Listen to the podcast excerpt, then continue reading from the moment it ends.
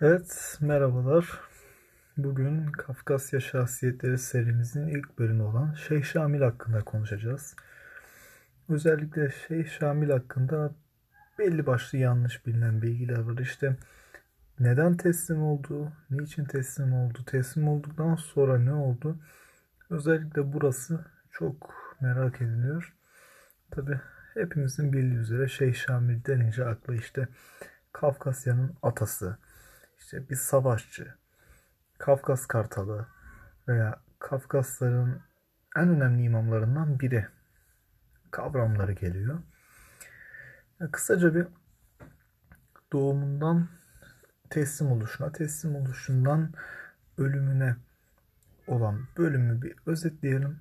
Ondan sonra da inşallah çeşitli yorumlarımızı katalım. Bakalım Şeyh Şamil kimmiş, neden teslim olmuş, teslim olduktan sonra neler olmuş bir değerlendirelim inşallah. Şimdi bildiğim üzere Şeyh Şamil 1797 yılında Dağıstan'ın Gimri köyünde doğdu.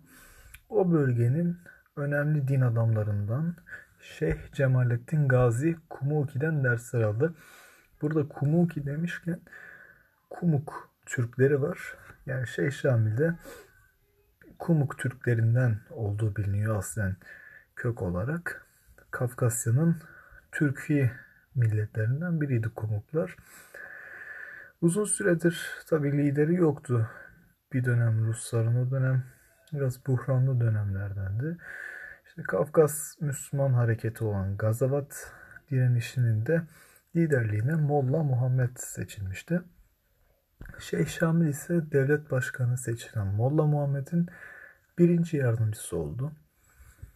6 Eylül 1859 yılında 70 bin kişilik Rus ordusuna karşı yalnızca yanında işte birkaç yüz kişi kalana kadar direndi ve sonra teslim oldu. Tabi Şeyh Şamil o 70 bin kişilik orduya karşı zaten hani yine az bir orduyla saldırmıştı.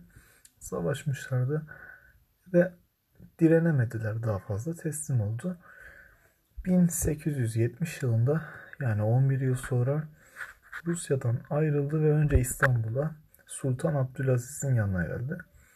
Tabi anlatılanlara göre Sultan Abdülaziz gemiyle gelen Şeyh Şamil'i karşılamak için sarayından inerek iskeleye kadar gidiyor ve Şeyh Şamil gelince ellerini açıp sarılıyor. Böyle bir dostane ilişkileri olmuş. Halk da o dönem Şeyh Şamil'i karşılamak için böyle şölen havasında bir etki yaratmış orada. Gerçekten çok saygı duyulan biriymiş Şeyh Şamil o dönem Osmanlı'da da. Zaten ondan sonra Şeyh Şamil'in iki tane oğlu biri Osmanlı için savaştı. Osmanlı ile birlikteydi. Diğer oğlu da Ruslarla birlikte oldu. Şeyh Şamil'in vefatından sonra. Tabi Rusya'dan İstanbul'a gelen Şeyh Şamil Abdülaziz tarafından bir süre sarayda ağırlandı ve ondan sonra hac merasimini yerine getirebilmek için Mekke'ye gitti. 4 Şubat 1871'de şu anki Arabistan sınırları içerisinde Hz. Muhammed sallallahu aleyhi ve sellemin eşi Hz. Ayşe'nin de bulunduğu mezarlığa defnedildi. Şimdi bir background oluşsun diye tabi şey Şamil'den kısaca bahsettik. Gelelim asıl konumuza. Şimdi çok meşhur bir sözü var şey Şamil'in. Ne diyor? Kahrolsun sefil esaret, yaşasın şerefli ölüm. Yani madem ki bu ölüm esaretten daha şerefliyse şey Şamil neden teslim oldu düşmana? Bu da bir merak konusuydu. Tabi benim şahsi olarak vereceğim cevap dönemin şartları onu getiriyordu. Çünkü ya bize tarih yorumlama nasıl öğretildi? Şu dönem değil, o dönemki duruma göre yorumlamak gerekiyor. Şeyh Şamil de aslında son kanının son damlasına kadar savaşabilirdi. Ama bunun hem halka hem de sonrasında Kafkasya'ya çok büyük bir bedeli olurdu. Yani savaş devam etseydi yüksek ihtimalle siz bu podcast'i de şu anda dinleyemiyor olacaktınız. Çünkü ben de bir Kafkasyalıyım ve Kafkasya nüfusu yüksek ihtimalle yani yok olma tehlikesiyle karşı karşıya olacaktı. Çünkü halk çok yıpranmıştı. Ama Şeyh Şamil en son çare olarak baktı ne aldık para da yok halk da direniş bitsin bir sürede olsa kardeşçe yaşayalım en azından toparlanalım kendimize gelelim diye Şeyh Şamil'i zorladılar ve ondan sonra Şeyh Şamil de o düsturla hareket ederek Ruslara teslim oldu ama bu tabi direkt olarak bir teslimiyet değildi.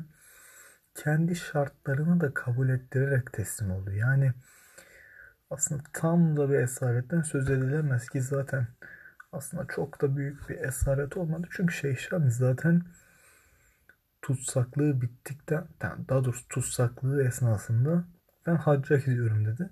Ve hacca gitti orada vefat etti. Ve bir daha Kafkasya'ya, Çeçenistan, Dağıstan bölgesine de dönmeyeceğine de söz vermişiz zaten. Ki şey Şamil Rusların düşman olmasına rağmen Ruslar tarafından gerçekten ama gerçekten çok saygı gösterilen biriydi. İşte zaten hepimiz duymuşuzdur bir yerlerden.